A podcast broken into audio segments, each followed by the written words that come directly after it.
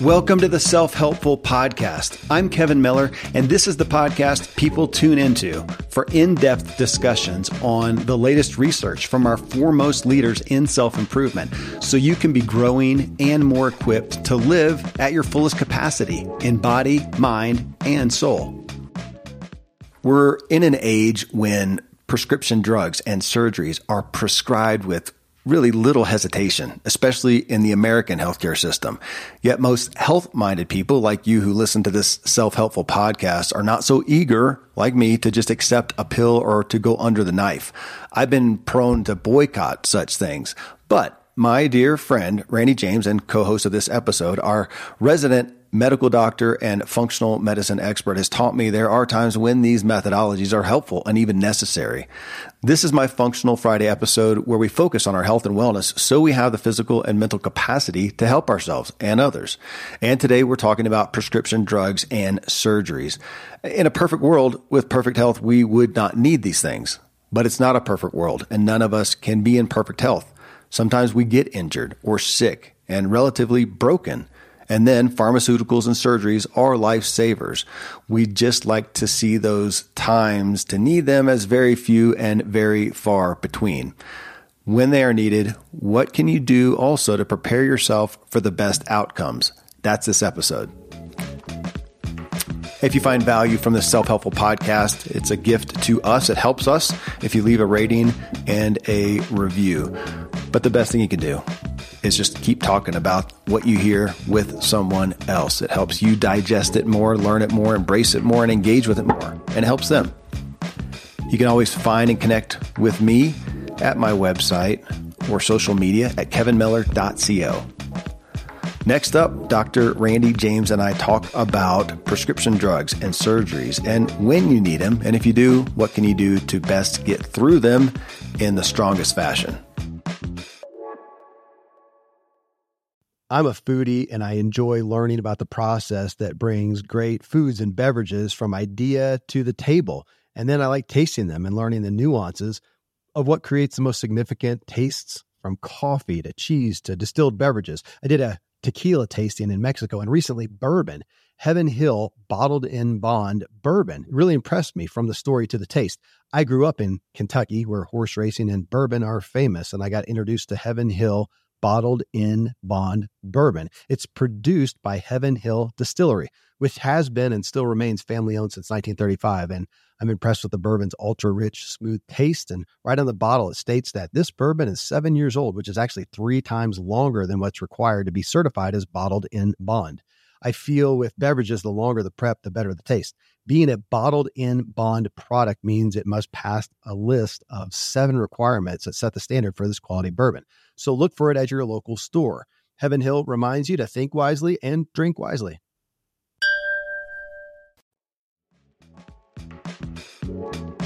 All right, prescription drugs and surgeries. I mean, I wanted to hit on this because obviously it would be easy to hear the functional medicine, uh, you know, bandwagon that we're on and think that you, Dr. Randy James, you would never prescribe a medicine or a drug. And granted, of course, you're trying to get people healthy and well so they don't have to do that. And generally in the practice that you run, people are coming to avoid those things, get off those things, minimize those things. I mean, even if you took your patient panel right now, is it fair to ask how many of them are on a prescription medication? Yeah, that that's a fair question, and to be honest with you, I don't I don't know, but many. Really? Yeah. Oh, I mean, and one of the one of the chief reasons people would come to us is a hope to get off those medicines. Okay, okay yeah. So I can say it like this: I have taken many more people off of statin therapy than put on, but I have put people on statin therapy for high cholesterol or cardiovascular risk when they won't do other things or can't do other things or they've done other things and it hasn't really worked as well as we'd hoped. Well, so I remember that early on. And you know, I talk about this and I wonder if people really get what happened. So you had a, did we ever talk about this? But just real quick for, for context, you had a practice, your own practice, trying to do functional medicine. It was hard to do in the insurance model. You and I were friends and we, uh, you brought me on and helped uh, to help change your practice, True Life Medicine, which people can see at truelifemedicine.com, to a membership model, which it is today. So we did that together. Today, I'm not a part of the practice at all. Um, we're doing this and, and Right. going different directions. But so when I refer back to, to patients, I was involved with the, mainly with the sales of them. So back to that, I remember early on when you transitioned, said, now we're going to do this membership based model. You got to pay money and whatever. Some guy, and and ultimately he was saying, look, I just want my medications. I don't really want to make these changes and pay you this money to to help me get out there. I'd rather have my high blood pressure meds and eat my donuts and whatever. That's true story, and it's where a lot of people are. And, and honestly, that's that's one of the reasons we made the transition to a membership model. Is is if that guy hits the website, he doesn't call. Sure. Uh, you know, and even prior to the membership model, as you and I were friends and talking, one of my main frustrations is, you know, anybody walks in the door of what at the time was, well, it was at first a family practice clinic, you know, Woodland Park Family Medicine, and and and but I'm learning and I'm raising my own children in this this functional medicine mindset, and so people come in and I want to say, oh my gosh, there's a better way, and out of you know deference and respect, and they don't want to be uh, they don't want to be cantankerous or whatever, and they would hear me out, but they don't want to do anything. They don't want to change. They just want their med. Can I can I just go? Can you stop talking to me about changing my lifestyle, whatever? And so that is a segment of the population. I don't think anybody Right. listening to this is of that mind. So if we come back and go say, okay, when are these things necessary? Now, in in truth, not to be critical, but the healthcare system, the three point whatever it's gotten to now, seven or six or whatever, three point uh, trillion is primarily being funded by ill health and man. What did you say a minute ago? You, you talked about we're managing disease. Right. It's a sick care system, not Sick a care healthcare system, system. right, right. And so I just uh, was listening to a podcast this morning and heard again the stats that everybody is already familiar with, and everybody. And this, I think, we can say because you and I wonder what do people really know.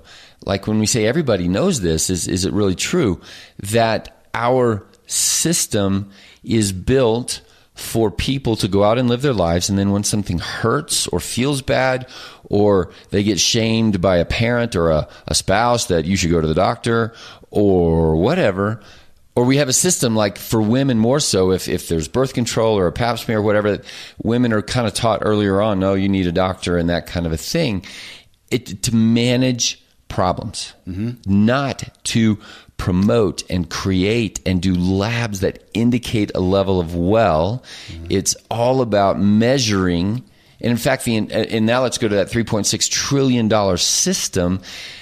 That money gets generated based on a code and that's the ICD-10 system Well, we had the one guy who talked called, it cattle care. He says we Uh, bring yeah. people in and we milk them for codes because that's what you get paid on. Uh, Well, okay. I mean, that's really crass. to- Harsh. to- it's kind of harsh because at the same time, if Kevin Miller gets in a car wreck, you're going to break a femur, and that's a code. And and you go to the hospital, and the and the surgeon says, "Oh, well, you have a broken femur. We're going to put it back together." And he then fills out his paperwork and creates a code. Well, so does the anesthesiologist, and so does the the hospital system itself. This, there's a code for the OR room that you get. All of that, and then you come out, you know, twenty, thirty thousand dollars later, insurance or whoever pays for it. Okay, you be good cop, I'll be bad cop on Okay. this because uh, the truth is the not that every doctor out there or or the system is trying to keep and make people sick, but that is where the money comes from. So if you have a traditional doc and a traditional practice, people are coming in all day long. You know, you got 10 minutes with each one. You make money by going, oh yeah, you got high blood pressure medication. You know, here's a drug that'll help you feel better right now. Next, go on. If you then took the time to get help all them get hel- healthy and, and well, theoretically, you would work yourself out of a job. That, that, that's right. Uh, if, you- if you asked one question, if the patient or the doc asked one question, why do you have hypertension? Uh-huh. Why do you have a headache? Why do you have painful menstrual cycles? Why do you snore? Why are you tired? Which is what you do here. People That's- come here to your practice to get foundation. well, and the point would be that at some point they leave you. Yes, and that's so. John, who's my front desk guy, we talk about this all the time. Our funnel, and and it's it, and we can say this because it's as you have transitioned, as I have transitioned. Um, the we have a lot of people in what at True Life Medicine will say they're, they're alumni. They graduate. Well, thank goodness. I mean, you know, I the money goes away, but the person is appreciative, and I'm glad that we've helped somebody along and, and all of that. But it, the the medical or the financial model we have to change, mm-hmm. and so that's what we're working on doing right now. Is okay. Well, how? Well, what does that mean? And actually, what it does mean is, in my, my opinion, is that people who graduate would come over to a different kind of a system. And I would actually say, and this is going to go right into to what we talked about in terms of medicines and surgeries. We are trying to create. I'm going to go out on a limb here. I'm attempting to redefine primary care. Okay. So, primary care is this monolithic, huge system in America, primary care, right? Your internal medicine, family practice, pediatrics, and to some extent OBGYN. And that's your first point. Which, for the most part, is it fair to say, primary care, healthcare in America is you're going along until something hurts you enough that you need to have, you get help with it. You go and generally. You go to generally, your personal doctor, your family You your doctor, personal you go to my doctor. and the majority, and I didn't go get the stats on this, and I'm tempted to, but I don't want to stand here like I'm trying to make a case that the system is bad. The system's not working. Look at the stats. Uh, uh, well, O- again, it works for surgery. If you get in a car wreck, it works. Okay, well, so If- so bring that up because you say that if you are in a car wreck, a true accident of an some acute nature, care illness. If you get COVID nineteen, you you you do want to be in America. We got Yeah. A system that Well, you say that if you if you're in a car, if you have a catastrophic, you know, injury, whatever, America is great. We are awesome. and if you get a heart attack Well, okay, again.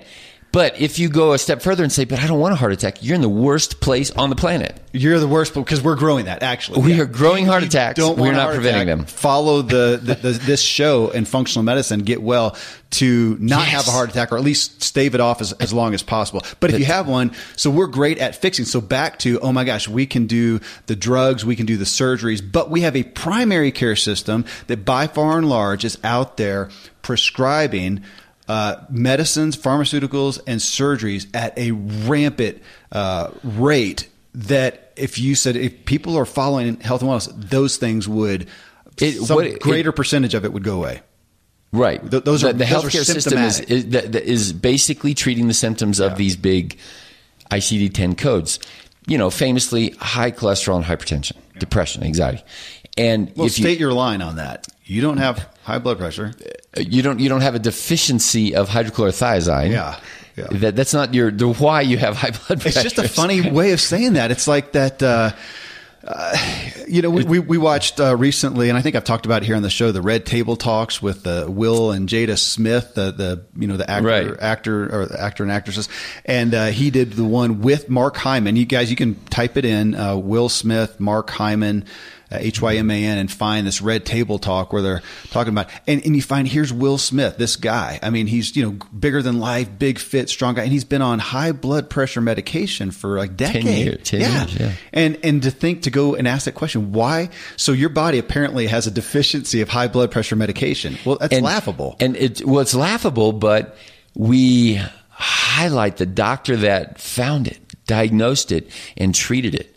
My doctor who never asked Will Smith why do you Why do you the have age of 30 have or whatever He was, it was four- he's our age, so he's fifty, okay. early fifty. so at the age of 40 do you at have forty, he developed his high blood pressure, and then the reason they- Genetics is probably where people- Well, right, yeah, my dad had it, and I'm a stressful job or whatever, and.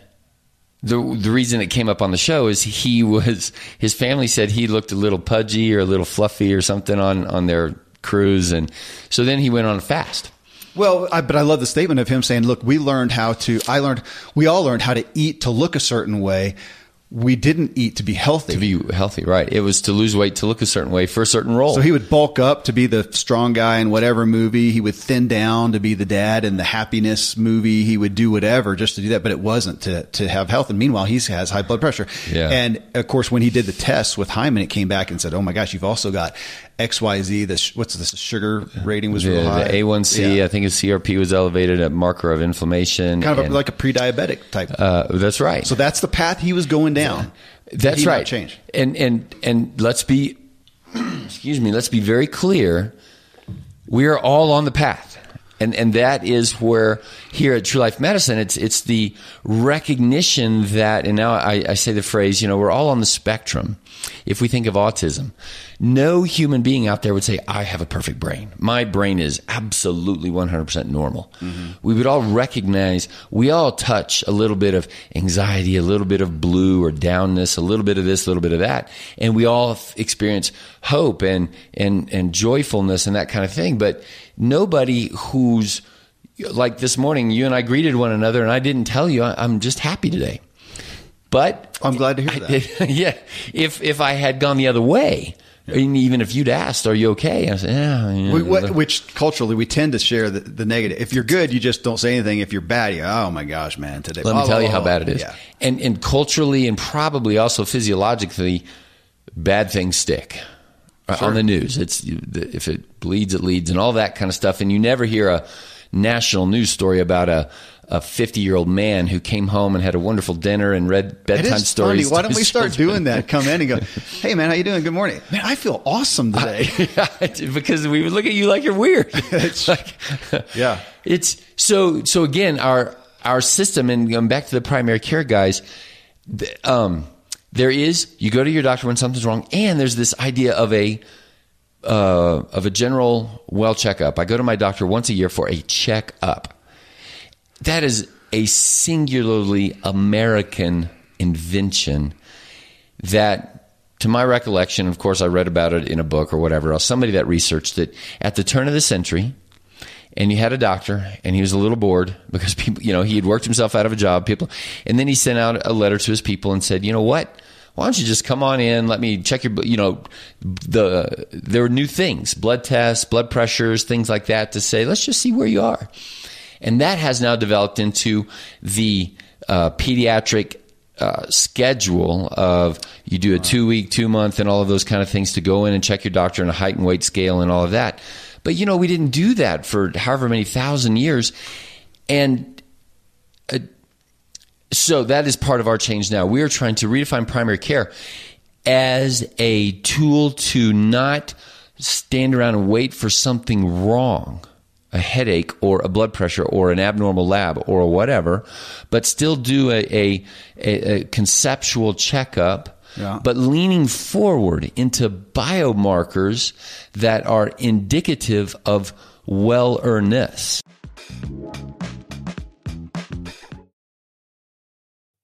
Thankfully, the days of building a business website, then having this massive endeavor to integrate an online store are gone. Today, Shopify has fixed all that.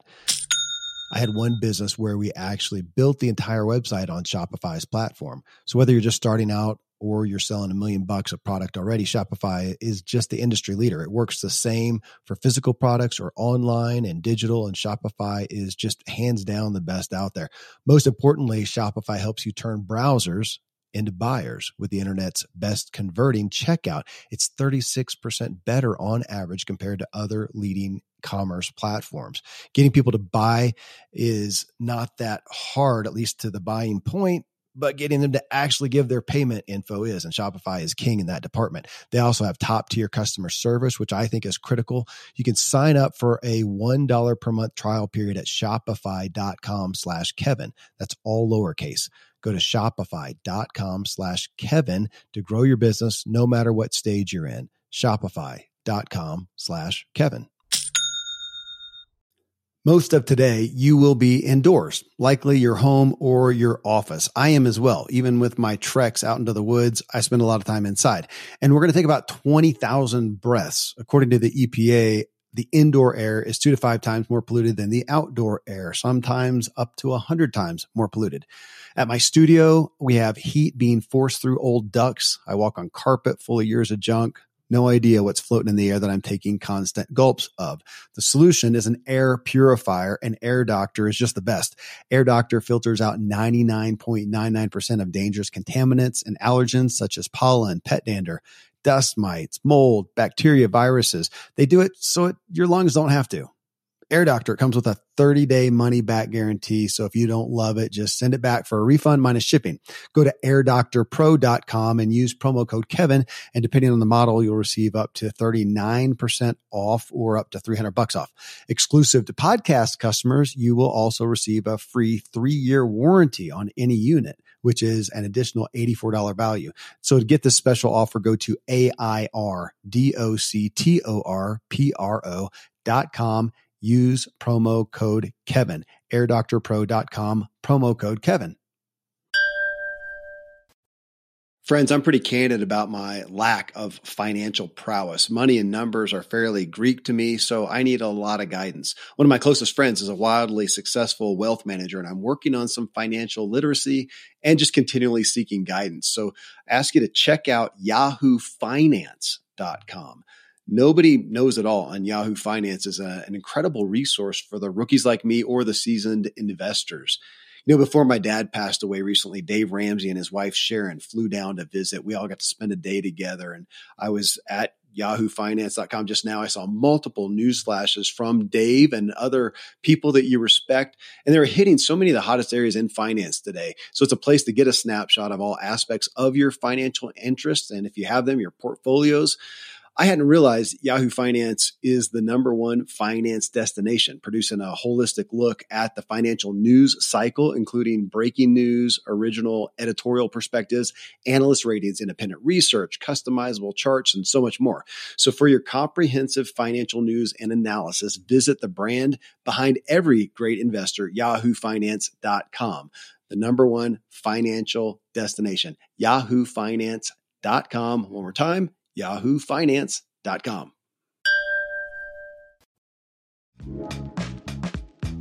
Well, let me ask. So I'm curious uh, uh, with you saying that because we do want to be monitoring ourselves Yes. continually. So, but is it and for the bad things.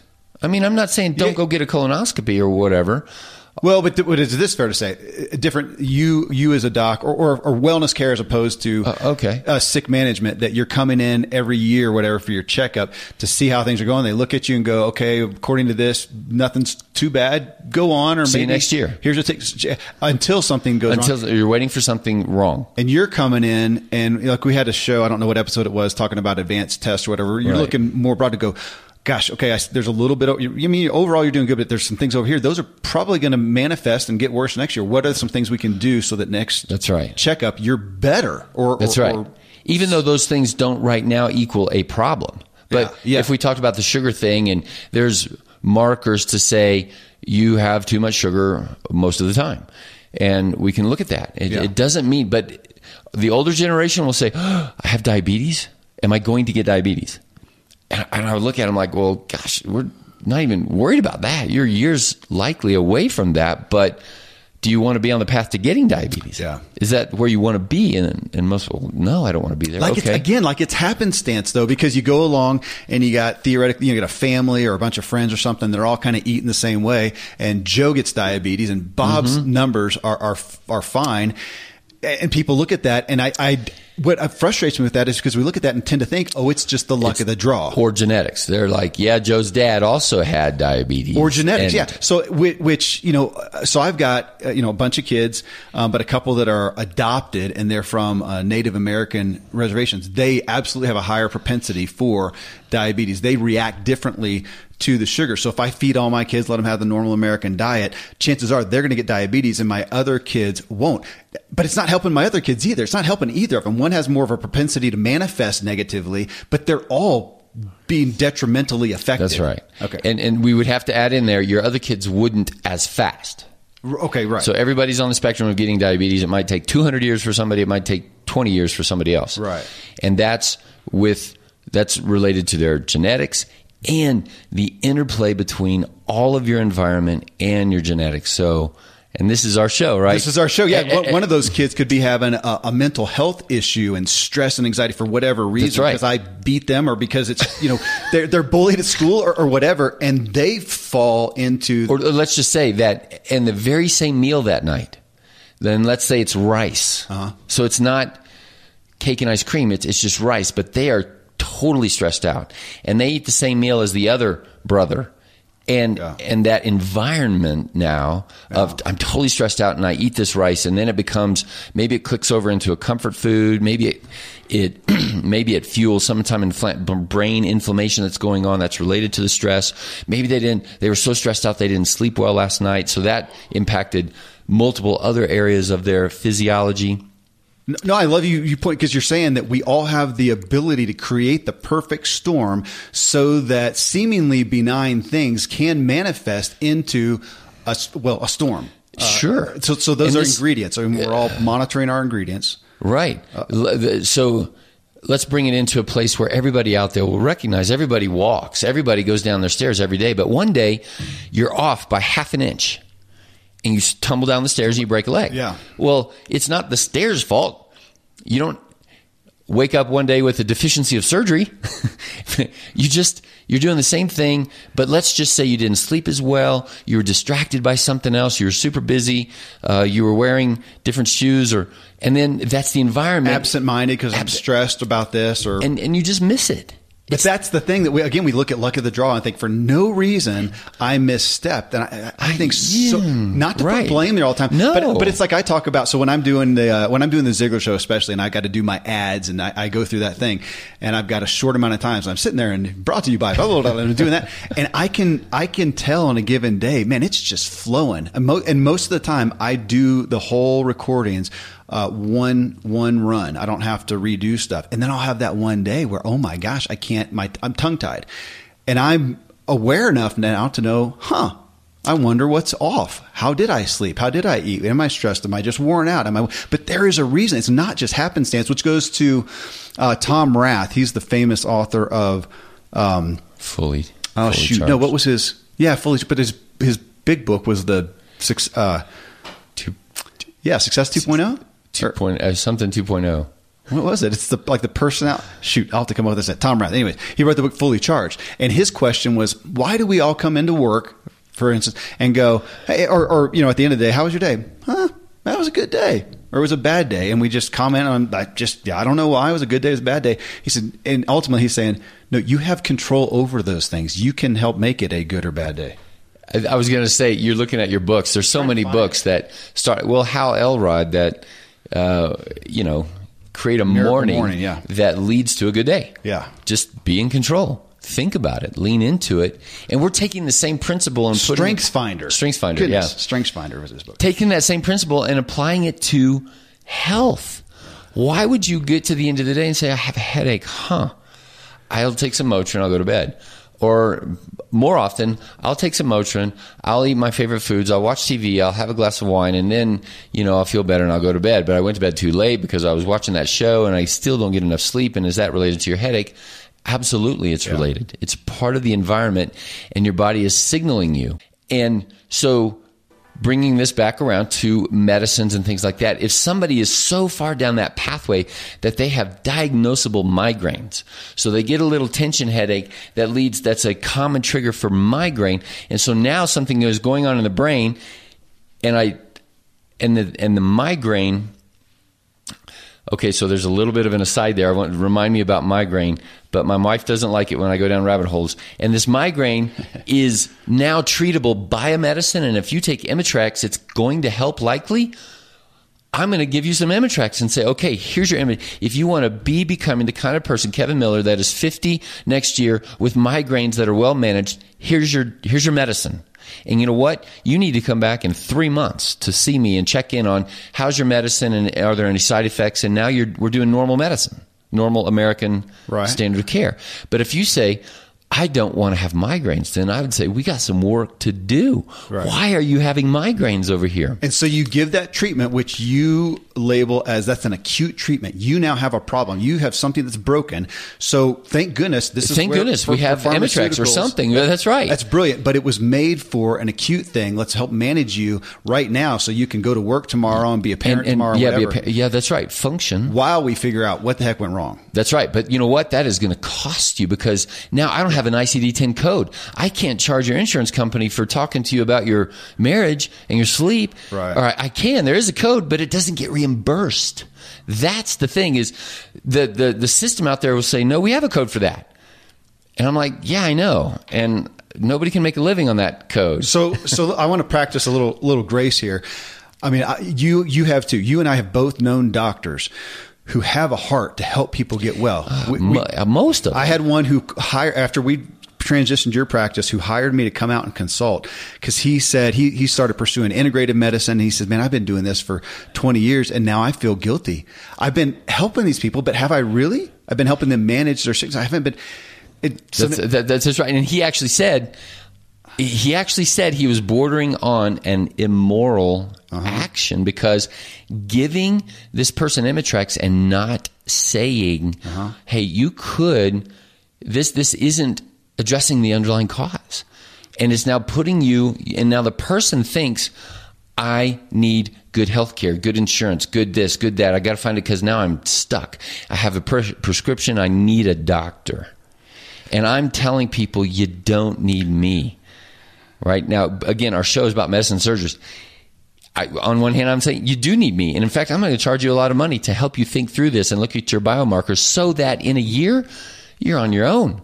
yeah. So that in a year, you, you come into our graduation program and now the price goes way down, but we're still going to lean into not, not primary sickness care Yeah. and, and have a really concierge experience where, you know, we have a red carpet out there for you, but no, well, wellness promotion. Well, but I did want to. I did want to finish that thought on the on this guy, and I'm not going to, of course, name him. But I think there's other doctors out there just to have grace for. This is a broken system, and not everybody out there is bad. Because this guy, he had I don't know how he, he had a huge practice, Huge practice. huge city, huge practice. A lot of people he employed. He's an awesome employer, awesome heart for people, really cared for him. But now he's saying just that. Here's an appointment I'm in with this person, and I I now have the knowledge and awareness that they could get off of that. Do they want to? But he's got He's got another minutes. person to see. He's got 15 That's minutes. right. and write a note and create a code. Yep. And, if he doesn't, let's say he wants to, and he takes 45 minutes with that his patient. day is shot. His day is shot, and he has no income. He- well, and he's going to come time. home late at the end of the day with two more hours of charting to do, Uh-huh. late for dinner. Now his marriage is impacted, his sleep is impacted, his stress level is impacted. And in primary care, one of the number one issues in any major primary care meeting, so the annual meeting for the American Academy of Family Practice or whatever, is going to have a breakout session on burnout.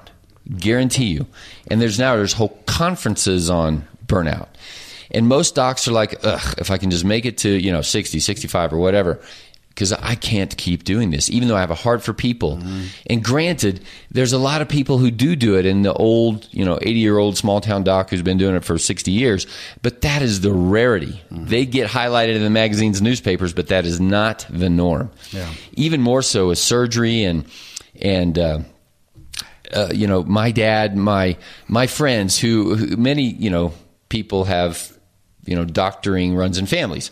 So one of my best friends in med school, his dad was a cardiothoracic surgeon, and the way the system was set up, because we kept saying, you know, uh, I won't mention his name, but you know, why don't you retire? Slow down. That's what we said. He's like, the system won't let you slow down. Because the minute you tell your referral network, you know, I'm not going to take some, they will find somebody else immediately and say, oh, he's slowing down. I got to, I got to start getting ready for, you know, the new one. There's a machine to keep It's, going. it's, um, it is so, it is a machine that has to be fed. So, on this aspect of, of having grace for this as well, I mean, you have definitely seen, and there are people listening who, uh, you know, were raised a certain way. They didn't know, not their fault. Let's take away the blame, and got to a point, and now there is significant There's brokenness, illness, brokenness. And they you're do need a doctor. and they do need a doctor, and they may need for the rest of their lives uh, a medicine. Yes. you're going to help. And that's why I'd say, thank God we have these Thank medicines. God we have it. You're going to try to help them get Let's if they can't. At least manage it the best we can Yeah. and not set you up for more medicines. Yes, That's yes. So the analogy there is let's bring it back to physical because everybody out there knows physical, right? If you let's say you're the guy that you woke up that day, you had a million reasons why you missed that last step. You broke mm-hmm. a leg, and let's say you know it went bad, and you you get that leg chopped off. We would never say, "Oh, shame on you for using that wheelchair." We would say, "Well, thank goodness for wheelchairs." wheel- absolutely. And thank goodness for prosthetics, and thank goodness for a very expensive system that'll get you a wheelchair and a prosthetic, and thank goodness for insurance. That's what it's for. Mm-hmm. And people say, I want to really have good insurance in my health system. And can I use my, how can I use my insurance for this? But let me look at, look at you and say, Kevin, today, do you really want to use your car insurance? No. How about your life insurance? Nope. How about your fire insurance? I'd rather not. I would rather not. That is in the background for the catastrophe. Yeah. But are you going to take care of your home today? Yeah. Are you going to put some gas and oil in your car today? Absolutely. Well, probably you won't. I just got new should tires you? yesterday. Guys, Yeah. says, did your insurance company pay for your tires? They did not. They did not.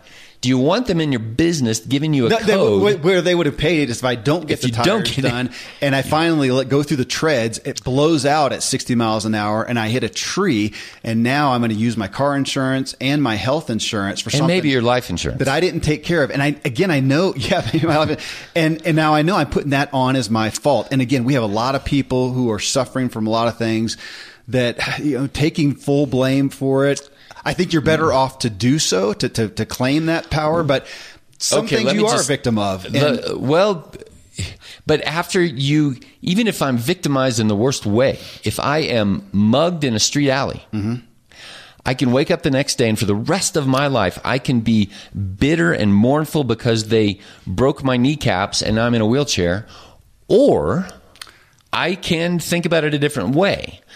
So, Well, can I can I say it? You mentioned Hal El, El, Hal Elrod. So Hal Elrod is the author of the Miracle Morning. Sold millions of copies. I interviewed him on the Ziglar Show. You just did a, a conference, a medical conference. yeah, he was the keynote speaker. He was a keynote speaker. yeah. That's his story. So he's going along at 20, 25, 30. I don't know what he was. He's driving along and car comes over from a drunk driver, Yeah, hits head him on, head yeah. on. He is toast. Can't walk. Everything's bro. I don't remember. Everything's broken. Told he would never walk again. He's told Yeah. he's told he can't. And and in the ensuing weeks, his uh, doctors actually told his parents they think something's mentally wrong with the guy because he's not uh, emotionally wrecked.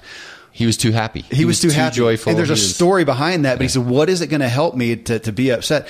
And he says, and they told him he's not going to walk. And he says, I, I think I can. And having a good mindset about it gives me a better propensity to walk. So why would I be upset? And he went along. Of course, today he's running and hiking and doing all these things. And, uh, you know, he, he's, he's, he's a miracle uh, in, in that sense too. But man, the things that he did to help himself. Well, I was going to say, let's bring it out of the clouds because he's such a an unusual story. Sure.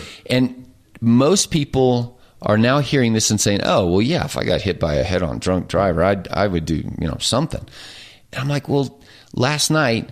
Why didn't you turn off the TV a little earlier it, to get to Yeah. bed earlier? Why didn't, or vice versa? Why didn't you go to bed earlier so you could wake up earlier so you could get ready for the day in your mindset and lean forward into the emotional thing? And what you just said a minute ago about you know victimhood and choice, and and I think that's a great thing to land on is because you have freedom to choose whatever you however you're going to respond and on medicines and surgeries we're not here to bash that at all. Again thank goodness we have them and there's a time and a place for them. But if you're going along in life leading the kind of lifestyle that is likely to lead to medicines and surgeries that is your choice. That is not your genetics. That is not to be blamed on a bad marriage, a bad job, a bad dog, a bad whatever. That is your choice to be being in those things on a daily basis. And and we our country is running pell mell into this. That's the three point seven trillion dollar system that is so big and burly and political now that and nobody knows how to fix this. And I'd say the fix is you. You you are the one who is going to make a choice that's going to lead to a different conclusion. Well, you're just talking. I mean, you're talking basically. I mean, we could summarize this show in in mindset. Is are we looking at happenstance? I don't know what'll happen. Are we working to avoid medicines, pharmaceuticals, and surgery? So I, I, I, I am, and I know you are too. I am working to avoid that. If it comes to the fact that I am suffering to the point that I need it, I'm grateful for it. I'll probably have a little bit of guilt question of, gosh, could I have done something to avoid this? But if it's needed, so you know, I've got a family member who's heading towards a surgery, and I really look at it, I think, man, I did, I'm not sure what all she could have done. She has been doing so well. But there is now a problem and the surgery will help that. I'm going to be grateful for that, even as I, I wish it didn't have to happen. I mean, I've got a lipoma on my back that we had a, uh, one of our friends, a chiropractor, say, man, I think that's causing you, uh, it's pulling your shoulder and it's causing some other problems. I think you need to have that uh, taken out. It's not a huge surgery, but it's a, it's, it's by my spinal column. I haven't done it yet. I probably will. I probably will at some point. I'll go ahead and do that and be thankful that surgery is for that. But back to your point of what am I doing today in my lifestyle overall to avoid the next medicine, the next surgery? And, and gosh, there's probably man, I'm grateful that it's longer, but there there have been times that you have, as my doctor, prescribed me. I'm trying to think. There was there was time long ago. Seems like, but a, a, an antibiotic, which is crap wreckage on a system to put antibiotics in in my body has not helped me overall. But I had I don't know what it was. I had something I couldn't get rid of. And you finally said, okay, well, this is, this is what, you know, an antibiotic is for. It's going to, now you gave me, you said, meanwhile, are you sleeping? Are you eating right. well? Are you, are you resting? And here's a probiotic to try to help counter the negative effects of that antibiotic that's going to do harm and, and, elsewhere. And I would, you know, again, everybody knows. Maybe most people don't know, but the vast majority of antibiotics are are not probably needed for the average sinusitis or whatever. But people say, well, I took it and I got better. And what we don't know is, well, were you going to get better anyway? Right. And, and so now if we speak sort of doctrinally about that, and we have randomized double-blind placebo-controlled trials, and you and you put you know these 50 people on a antibiotic, these 50 people on a placebo, and those kind of things. So the studies are out there pretty clear to say um, most of the time we don't need it when we need it, it's very helpful and effective. And mm-hmm. in my own family, we've all raised kids. They get an ear infection, and or, they get a cold, and it then turns into an ear infection. And uh, I remember one particular Christmas that my son, you know, he had been sort of under the weather, and then over the course of a day, just went downhill. Mm-hmm. And then, uh, you know, I took a look in his ear and said, "Holy cow, that is just that is bad. That's that is." less likely to respond to just normal. Let's go ahead and treat it gave him an antibiotic, and no kidding, four or five hours later, he's a new person. Yeah. That's how that is to be. It, it,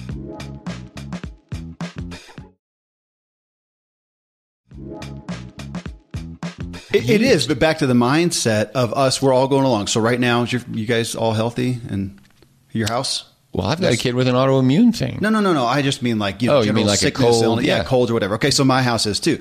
Now, the first one that starts getting the sniffles, uh, then mindset wise, we're going, oh my gosh, okay. Put so, the kid on amoxicillin. yeah, exactly. then we're going, okay, you're getting that kid. You're getting, you're going to sleep earlier. You're not having sugar. You're not having a dessert. Um, we're going to start right, monitoring, and everybody else, we're best off to all. Let's all get to bed do, a little do, earlier. Do the same thing. Yeah, we're not having dessert for the family because we're not going to open that door for the possibility that this sickness is going to come in and spread through all of us. So again, it's a mindset. It's not a guarantee. And there have definitely been times when all of a sudden, I mean, there's five people in my house with runny nose and coughs and whatever. Darn it, I, am irritated because I wish we had, you know, been able to, to, to withstand it. We didn't, and that's where you remind me you are human. And everybody trips downstairs. Everybody I mean, trips downstairs. But again, it's the mindset and, and over time. And for me to look back and to realize, oh my gosh, we as a family get sick so less often. I don't have right. any, you know, family members on a medication, whatever. You know what? I, I don't want to forget just talking about this because uh, we get, we, here's a patient we can talk about so my dad, Dan Miller, who was in show 14, uh, True Life Show 14, which was uh, a new lease on life, and it went through his. He hit a at the age of 70 or something like that, to where he was having a hard time getting through the day, couldn't work, whatever. And it talked about his uh, new lease on life. Uh, and is he on a medication anymore? Because he was. He was on high blood pressure meds. He was on I don't remember. He he was well, and in that yeah. setting, there were several related to various issues. And so now, now, let's just say he's on less. Oh, okay. He is he coming is. off, and right there, so after a year or whatever it's been. I don't know how long it's been. Yeah, year about, and a half. About a year and a half now. And and honestly, so um, and there's common medicines that once you get on them, you tend to be on them forever. So there again, I don't want people to feel bad if they're on a thyroid medicine or prostate medicine or a uh, whatever. The, it it isn't to walk around and feel guilty. It's like the guy in the wheelchair. It's like you don't you you you could walk around feeling guilty and bad about your wheelchair every day, but or you could just be the best wheel- wheelchair guy you know how to be. Okay. And and and there's a time and a place for the antibiotic. There's a time and a place for for all of those things. Well, I- your family, the one thing I want to say about your family Yeah. story is you what you didn't do is say, Ugh, I got to get that kid to the doctor. Oh, Right? right. Most people, and I think it's Like, what can we do so we don't have to go to the doctor? Is the- no. Most people are like, No, no, I gotta bring ours was. Uh, Ours yeah, our, your family. The mindset is okay. I, I, you know, the doctor's the last resort. Yeah. and should be. Many other people say, ah, let's get him into the doctor early so that this won't get worse and bad and whatever. And what's the doctor going to do for a viral illness? The only thing he can do Yeah. is either pat you on the back and say, you know what, uh, rest, water, hydrate, all that. And you're like, but my kid is miserable and crying in the night or whatever else. And the doctor knows the antibiotic's not likely to help.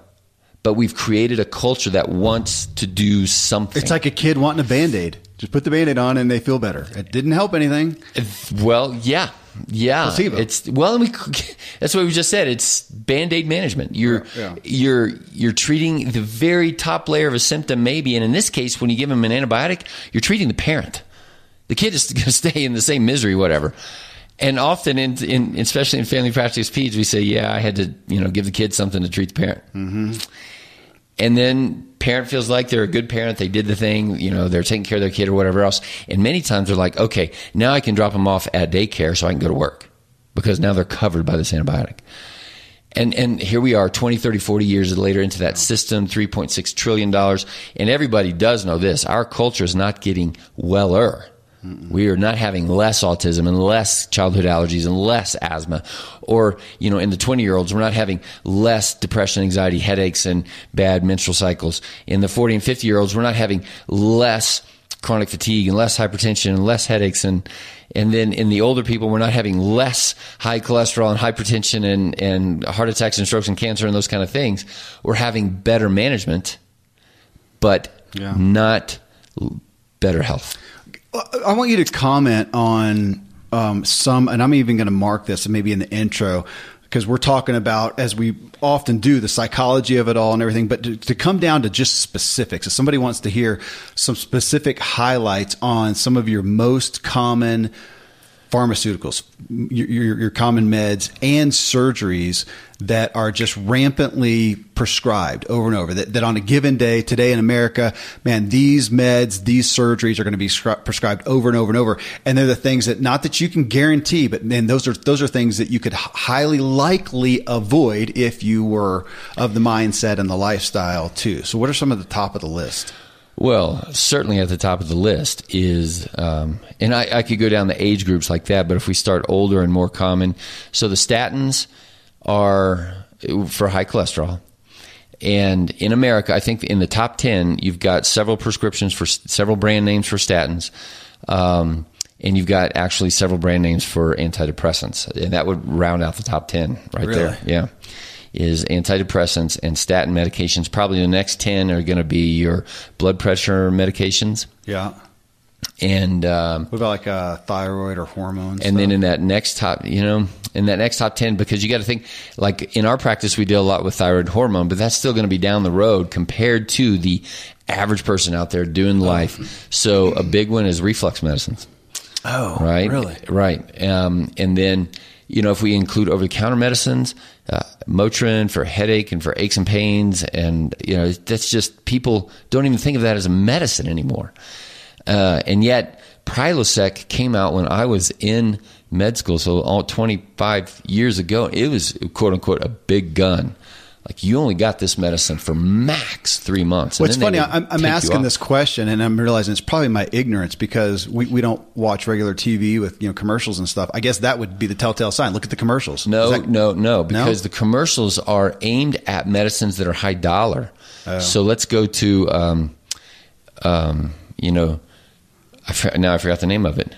Uh, duloxetine is Cymbalta. Uh, the, the quote is, "Depression can hurt, Cymbalta can help." Uh-huh. Right, and now um, let's pick on Cymbalta. It's it's an expensive medicine. Um, not pick on it, but let's highlight that. Um, So an expensive medication that you can prescribe, insurance will cover. And that's what they advertise. They don't advertise hydrochlorothiazide, a 50 year old medicine for high blood pressure. That still works pretty good. Yeah. Right. That is never going to be on an advertisement. But the ones that you see are, um, pain, you know, the grandpa who can't care for his kids and it's the neuropathic pain or diabetic foot pain or something like that. Again, you only get that after you've been years on the pathway and your body telling you something's not right, something's not right, something's not right. Whether it's like for diabetes, you know, it's an insulin glucose metabolic thing, but then when the person's 70, it's their foot that hurts. They're like, Doc, I don't care about my diabetes. My foot hurts. I can't play with my kids, my grandkids. Mm-hmm. I need something now. I can't golf. I can't whatever. And I would be like, well, the underlying cause is decades of this other problem. You've got a year or two of hard work to under, do you want to do that? Who averagely in America signs up for a year or two of hard work to maybe not have their foot hurt so much. Yeah. I want out of it now.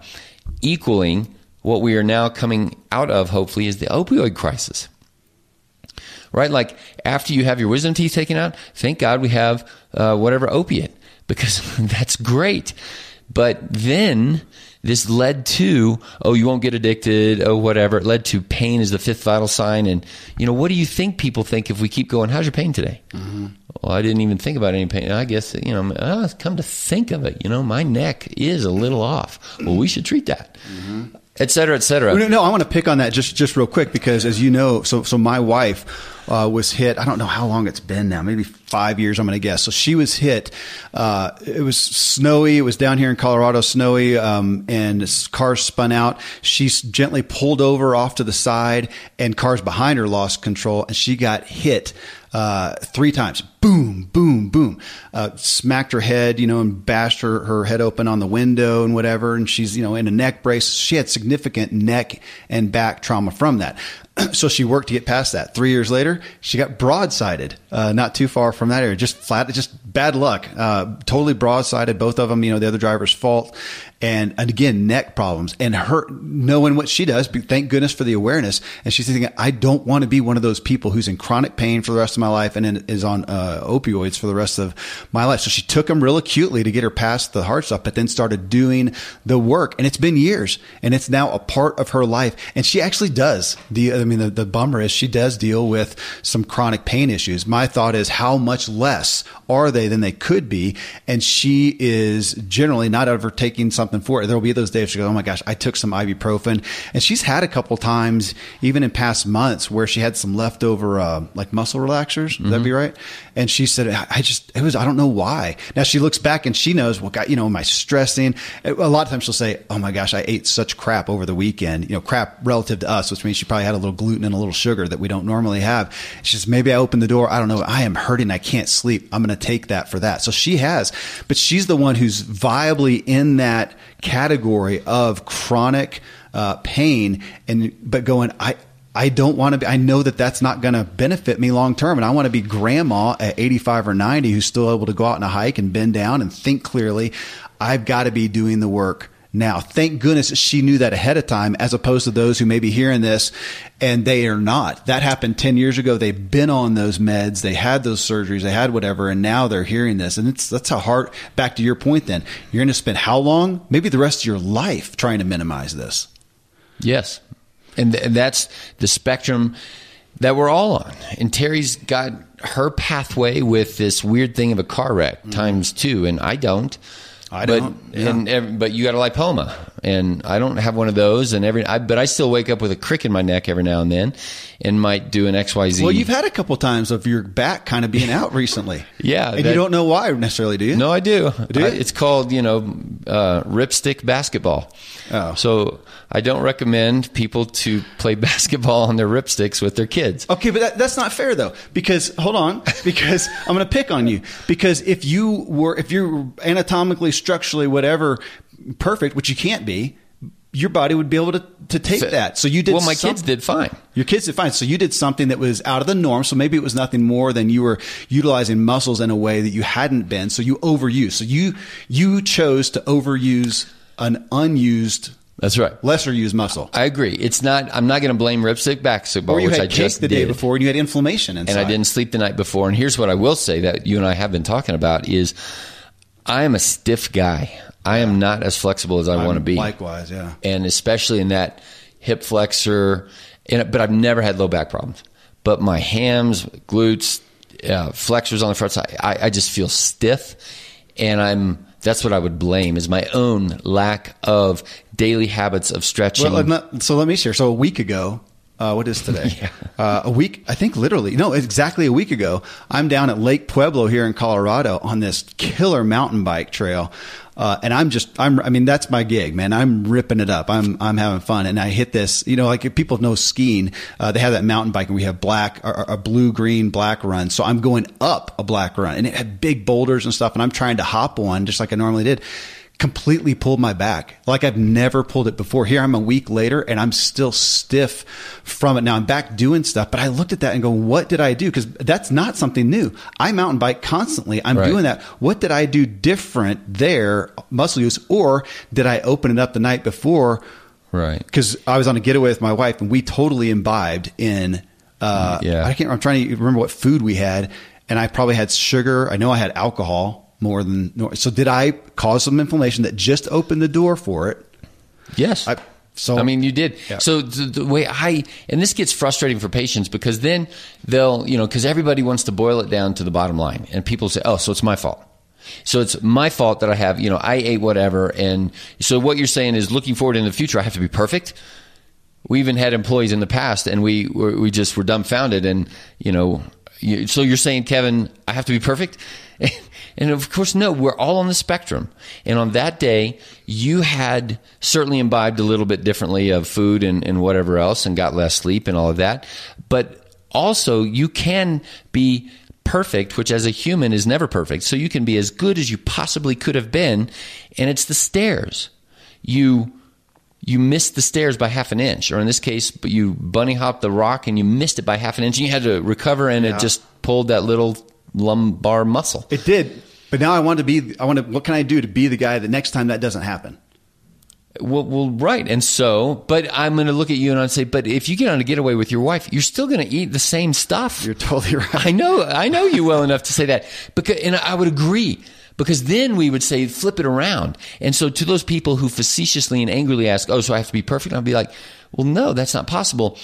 And you but it's my birthday tomorrow. I can't have cake and ice cream. And I would say to you, you would do yourself and your marriage harm by telling your wife, hey, let's go on a getaway and eat broccoli only and go to bed at eight. Okay, but in literal, It just, that's not, okay in literal science, and the, the, the thought would be okay. So if tonight I'm going to stay up later, I'm going to eat these foods. The next day may don't not go on that exactly. kind of, yeah, stick with the greens. yeah, stick- yes. Just like if you were sick, the next day you don't go out and run a marathon. You let your body recover. That's right. Me too. The Yeah. next day, don't rip stick basketball. which I I am better about. That's a, that's a, that's a rabbit trail. Okay, I, I want to come back to because you talked about some of the some of the primary you know meds, and I- and I hope people realize that those are primarily symptomatic uh, solutions, not getting to the root cause, and that's our healthcare. Go That's ahead. right. So to to I wanna do because the same thing with surgery. Same thing with surgery, Yeah. but people don't think of taking a daily high blood pressure medicine as symptomatic medicines. They think of it as I'm preventing a heart attack. That's that's why you're on the medicine. You don't wake up every day and say, "Oh, darn that hypertension! I gotta acutely take this medicine to beat down my high blood pressure for the day." But in reality, that's exactly what you're doing. Is you're taking an acute care mindset and whacking down that high blood pressure for one day, or maybe even half a day. Some people have to take it twice a day, and you do it again at night and again in the morning, again at night. You're you're it, it's an acute care mindset for a chronic issue. If you if you want the high blood pressure to go away, it isn't about what medicine to you take every day. It's what's the underlying cause of it. And okay, well then I'm going to ask it from a layman's term that I haven't actually thought about. Let's take high blood high blood pressure or, or high cholesterol, either one. So you're because I haven't had them. So are you saying that I could, I could in theory have those things and I don't feel that bad? I'm coming, Nobody does. really. Nobody walks around and says, "Oh gosh, my my cholesterol feels high today." So you're just giving so so the uh, traditional medicine is giving them a med to, to help treat a lab. well, but to help Prevent a- heart a, future manif- uh, okay, so If we boil it down, so that then why not the take the med? What's what is the downside of the med? Great question. Why don't you and I go ahead and take a statin Yeah. on the off chance that it might be helping us? That's exactly what the pharmaceutical industry is is edging towards. And in fact, we're we're going to have a huge debate about a COVID nineteen you know vaccine because they're saying we might mandate this. And in fact, we should put vaccines on our, our level of talking about here because that's that's a medicine that you know is strongly encouraged. And what's the right? What about people who say, "Well, the vaccine hurt me; it it Yeah. led to a problem," and uh, um, Well, but, but what's so uh, back to the question though? To what, what cholesterol, the only reason you're taking why not take it? Why not? So why not take it? Well, because there's a subset of people on the vaccine side as well. There's a subset of people that do have a side effect, a bad reaction. It medicines are almost always designed to block something. They are blocking a, a metabolic or a biochemical pathway in your system to create an effect. Mm-hmm. And you know, pain medicines are blocking a mu receptor or something like that, pain, you know, nerve receptors for an effective anesthesia or feeling nothing. So there's almost all well, let's say it this way: there's always a side effect. It's just whether or not you perceive it or not. Uh, and that's what I've assumed. I just, but I didn't know clinically. I don't. Yeah. okay. And and and fundamentally, foundationally, I would look at it and say, my gosh, it's so infinitely complex. We don't even know. It's probably best to just not be on a medicine.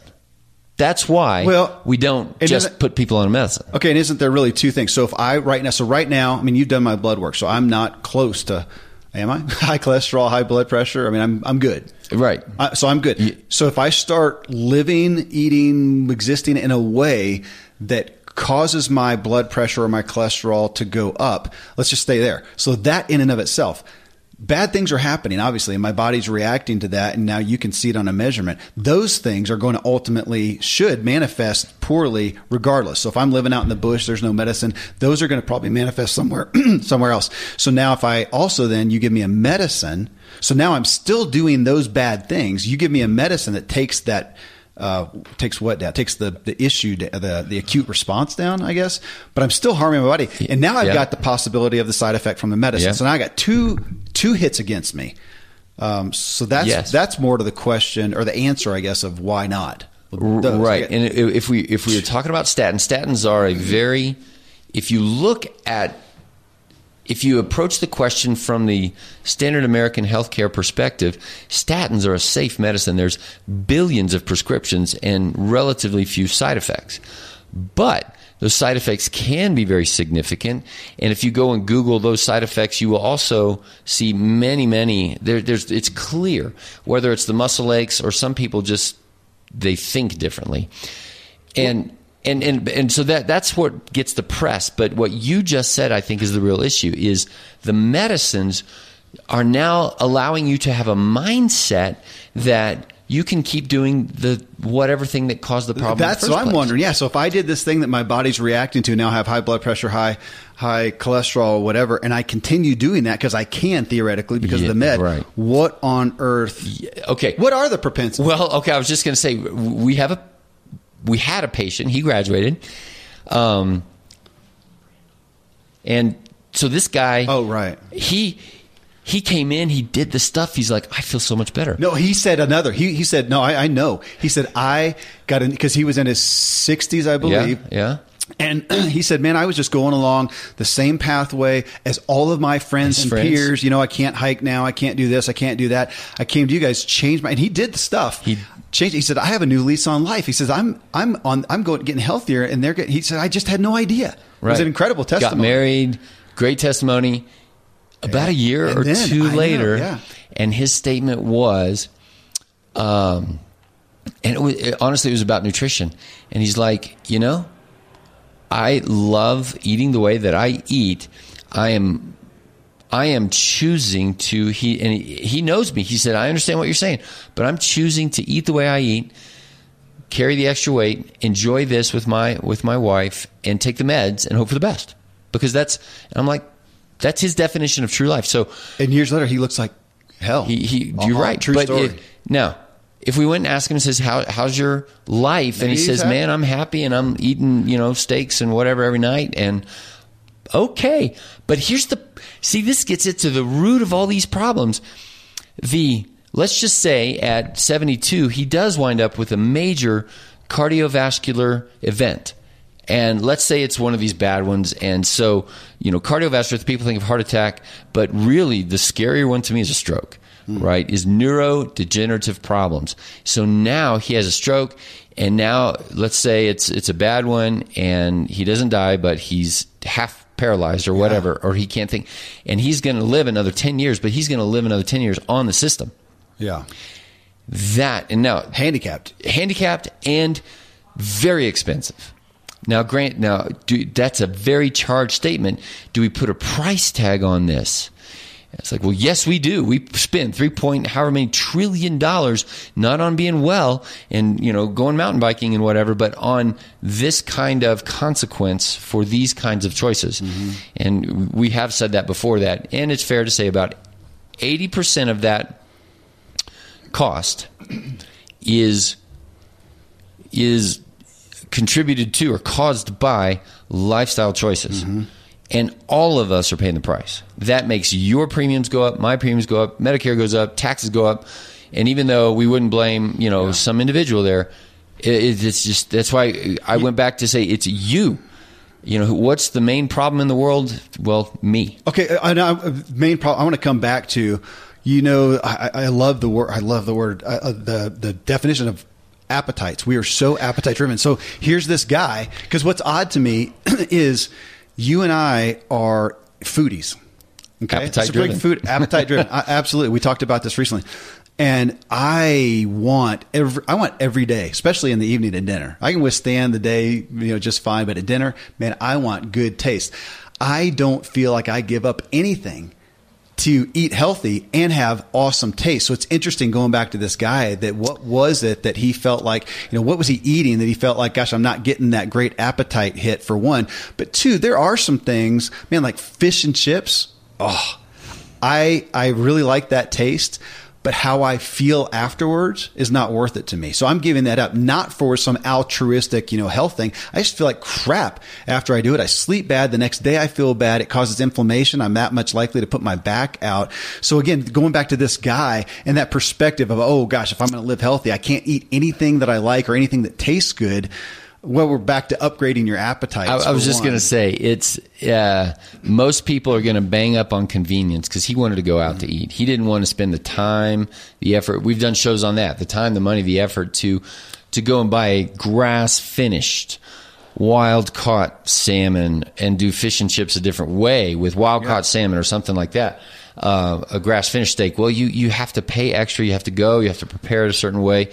And that you and I made the commitment. That is what we do and tastes great, totally satisfied.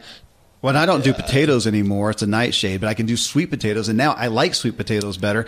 But, uh, you know, his biggest detriment was probably 60 years of eating a certain way. He had trained his taste buds. That's right. Now it's so hard to get him off. Different than my kids and your kids. And there are things that my kids will gravitate and go, I like that. But now they're learning at a young age that, uh, but it makes me feel bad. So they're not going to eat X, Y, Z. You and I have a different family there, and I Well, think you're sometimes. sometimes.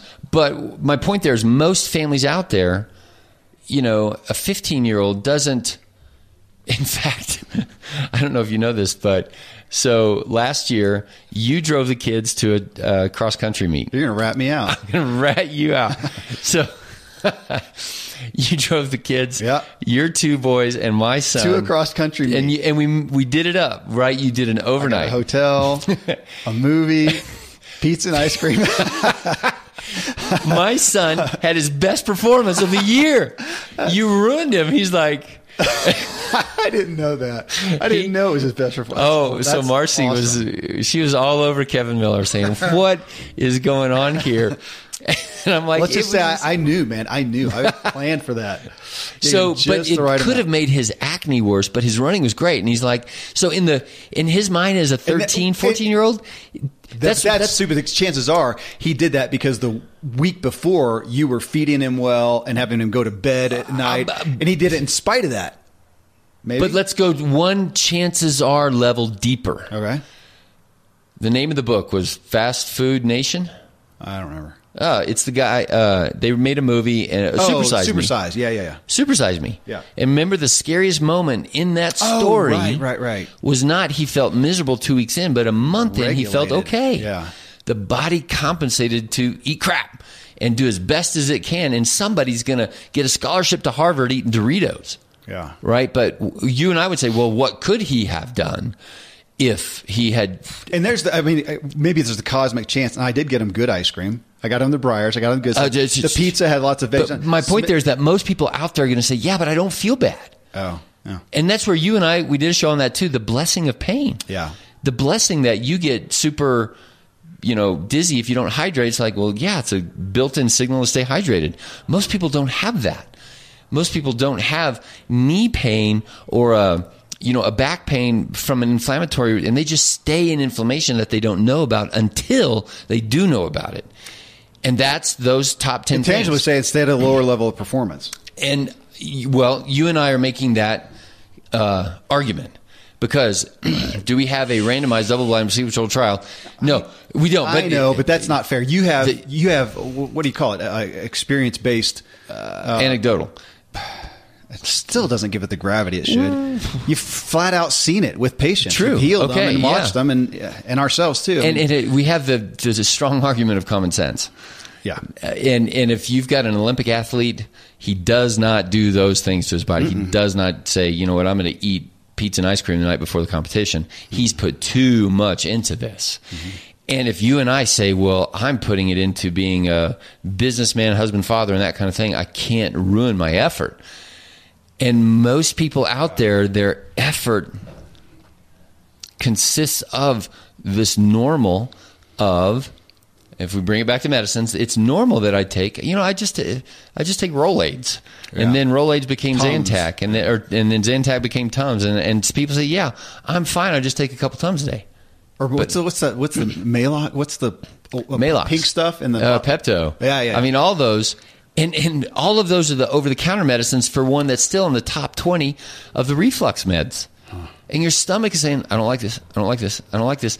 And my Oh, I can I can go have heartburn right now. We can go out to lunch. Okay, Right I was after just getting ready to say that. You've got, I know. you know, I love Larry the Cable Guy is a funny guy, but he did the advertisement for one of these things. He says, "Here's your medicine. Take it before you even get the problem."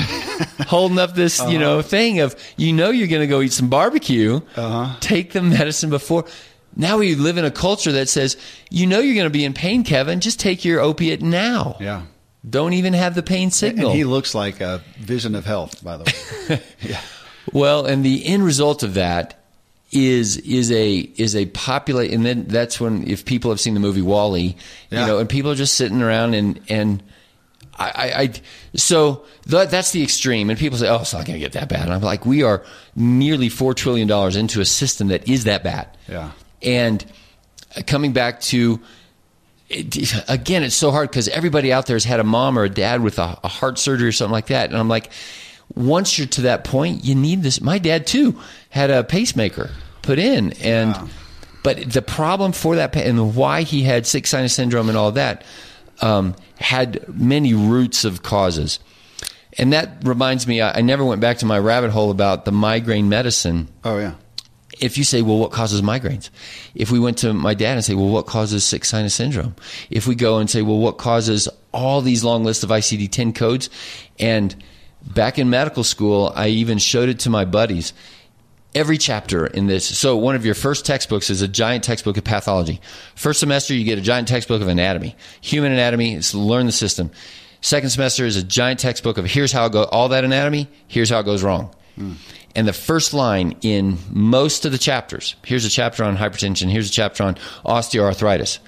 And if we go to hypertension and it says, what causes hypertension?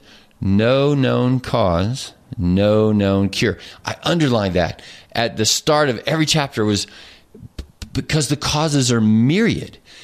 Cancer. Is cancer related to genetics? Yes. Carcinogens? Yes. Environment? Yes. Stress? Yes. Virus? Yes. How are you going to say, oh, well, cancer is caused by smoking?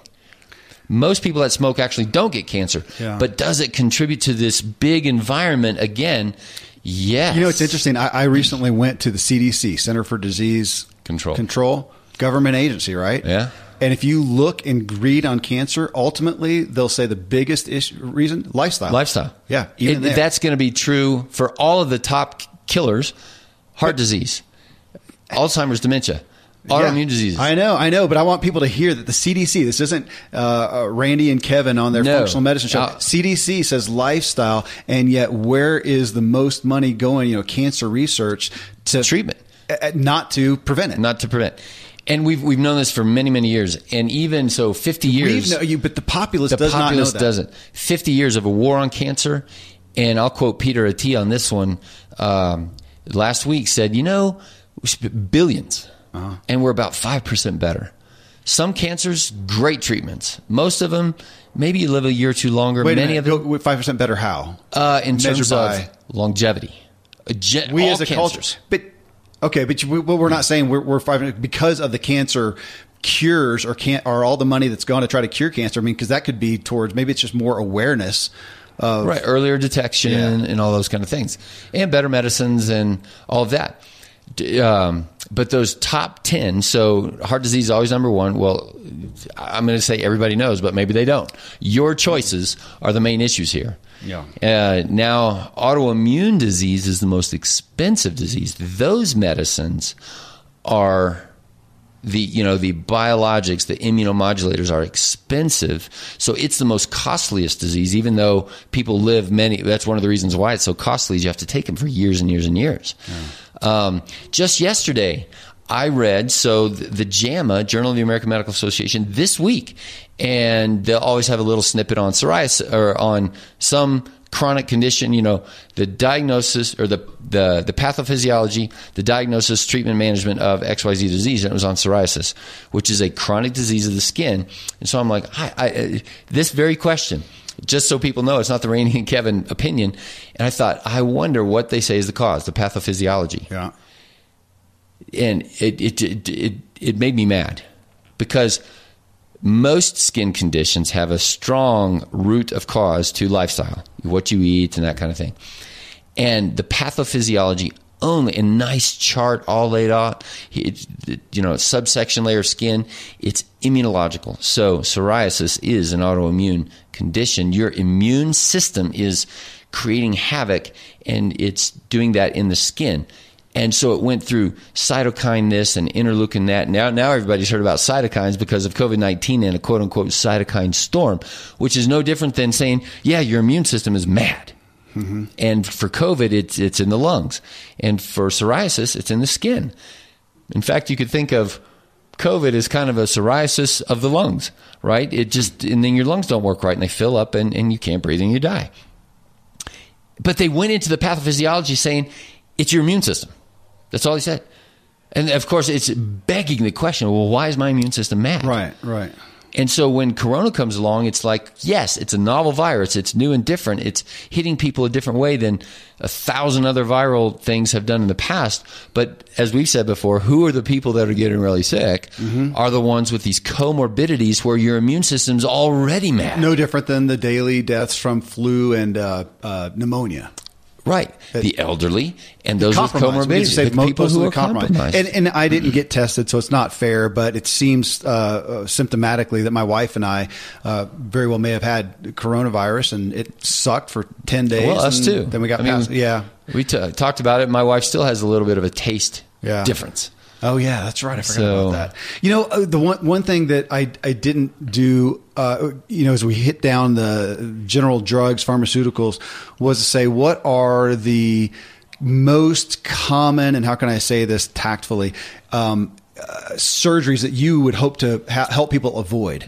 So thank you for bringing it back. And um, sort of the most common surgeries to avoid would be heart surgery, cardiac surgery, placing a stent, um, and osteoarthritis surgery, neck, low back, knee replacement, hip replacement. I mean, these are so really? common now from a surgical standpoint. So those I would hope to help people avoid. And of course, by the time you're you're that bad, your diet's not going to make that much of a difference. If, if we think of, you know, knees and hips, because that's decades in the making. So I'm looking at you and me and saying, pay attention to your stiffness, Randy, Yeah. because that puts more pressure on your joints and et cetera. Pay attention to your nutrition because that's, That's the reason why the 10, 20, 30, 40 years of osteoarthritis equals you're just eating away at your joints. And then, you know, and we look at our grandpas and say, well, thank God that you did that hip because now you can go hike with us. And I would say, yeah, thank God for that. That was $50,000. Yeah.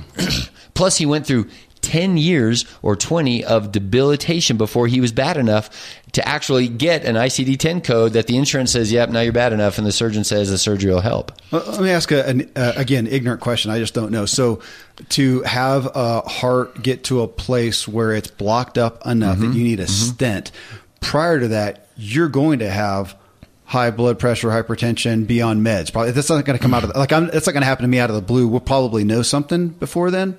Um, How- how- well, so yes, probably. If you're going to the doctor, if you have access to care and all that kind of stuff, Like, like, you've given me labs, of course, high blood pressure is a basic. We don't hardly even do that. We're doing bigger labs, but you would see that.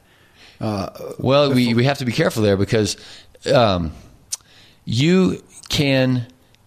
No, every it is an, a relatively not uncommon, so it's a relatively common story to have the surprise heart attack, right? Of a relatively well 50, 60, 70 year old guy. That's what I'm asking. Could I have the surprise one, or right now, can you take just knowing by my blood pressure and some basic things there's hardly any way okay be there? I thank you for that question. I love it, and this is where I would say I'm different. Functional medicine is way different approach because I'm looking for the biomarkers that are going to give us an idea, more of an idea of where you are on the risk spectrum. It's all about risk. Right. Because if you came in and said, "Well, yes, I smoke, and yes, I'm 40 pounds overweight, and yes, I don't exercise, and I sleep, and I'm stressed out," we don't even need to look at your biomarkers. I'd say you are a walking time bomb of risk. Right. If you say, you know what, I'm willing to pay the time, the money, the effort, the energy to look into the biomarkers because insurance is not there. Again, don't blame them for not doing this. They are there for your heart attack. They are not there for your prevention. Which is stupid to- because because they won't spend a thousand dollars to look at prevention, but- but, they'll spend no, a hundred thousand. I used to say that. Here's where it's not stupid, because if they were going to make sense, and they and they were going to call you up and say, Kevin, because you agreed, you agreed to get the lower price. We have a chip in your credit card, and we saw that you imbibed with your wife. right. We're going to charge you more this month because now you're at more risk. That's exactly what they would have to do to do prevention. You don't want them in your business. Just like you don't want your car insurance telling you what kind of tires you have to buy. Because maybe they don't know you live in Colorado and you need $1,000 tires. Right. Um, they think, well, you know, you didn't quite meet the code for $1,000 tires. We're going to pay $500 tires. And now you know I'm at risk.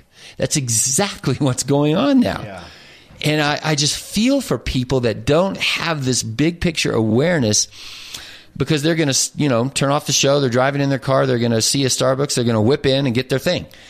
And I like Starbucks too, but it, it just is it tipping you over towards not being the guy that's going to get the heart Well, attack? come on, to be literal though, a Starbucks is the number one purveyor of milkshakes. I mean, when you boil it down, it's a that's what most people are getting. That's what they How sell the high most. are they on the list of sugar? Number Oh. one or whatever list of purveyor of sugar. Yeah, so so the amount of sugar going to Starbucks, so I'm going to diss them there. Though you and I love Starbucks, but what do we get? An americano. Yeah. Uh, there's no no sugar. Well, we don't And- get sugar. You put some a little bit of cream in yours sometimes, but uh, what we should be doing, difference- so though- it's not Starbucks. It's what you get at Starbucks. As often as we enjoy coffee, we ought to be doing organic coffee. We ought to. That would be another tick of time, money, effort in the right direction. And especially if we're doing it in a bulletproof mindset Yeah. where you're kind of fasted and, and you really want a high quality coffee, Mm-hmm. it ought to be organic because the pesticides and the everything else, it, it, it puts a burden. It's part of the uh, um, total body burden. And and then you and I would say, okay, that's going to cost us convenience and time and effort, and we calculate, and it's like, but everybody else is out there. Only they're at a level of saying, oh my gosh, you mean I can't do my morning swing through by McDonald's? Do you realize how much time and effort and how much of a mind shift that's going to be for me? And we'd say, yeah, I know, I've been there too. And what is the why behind your what? Why are you doing this? To to be a grandpa, not with sore feet or not needing a heart surgery, or not being the surprise heart attack at 72, or to be able to actually be skiing at 72. And you and I have said, yeah, it's worth it, but we don't do organic coffee. And maybe we should because I've got a kid never, with the autoimmune whatever. about it. Now I'm convicted. We got to find some that taste like what I want it to taste like. Yeah, well, Yes, we're all on the spectrum, and that might be a good place to end. Where it, we're all on the spectrum. Nobody's got it all figured out, but it, the, the call out to people is to realize that there is something you can do and to also say, thank goodness we have a, a really awesome system, best healthcare in the world. I would say, even though our, our numbers don't compare to Japan, Germany, and that kind of thing, when you, like you and, well, you had home births, but when we had this, you know, we had a cash pay hospital birth. My wife, our, our first one, we had a little bit of a problem there, so we wanted to be in the hospital, but it was the Taj Mahal. I mean, even on the cash pay basis, it was, we were well cared for and we have a great system for when we need it. And my dad had to have a pacemaker and, and all that kind of stuff. But how do we and young people be becoming the kind of people that need that less? It is risk management. You, you should be thinking about it the same way you think about a, your uh, car insurance and house insurance and things like that. And you care for your house, you care for your car. Do the same thing for your body. Yeah. There you go. Since the time this show was recorded, I had a granddaughter born prematurely, and she spent time in the hospital. I was very grateful for traditional medicine. Now, however, we'll get her healthy and strive to keep her out as much as possible. Hey, thank you again for choosing to tune into the Self Helpful Podcast. If you got value, we would love and be grateful for a rating and review. And we would love more if you just talked about what you learned here with someone else, pass the information on, talk about it, and benefit from it. I sincerely hope I've helped you help yourself so that you can help others.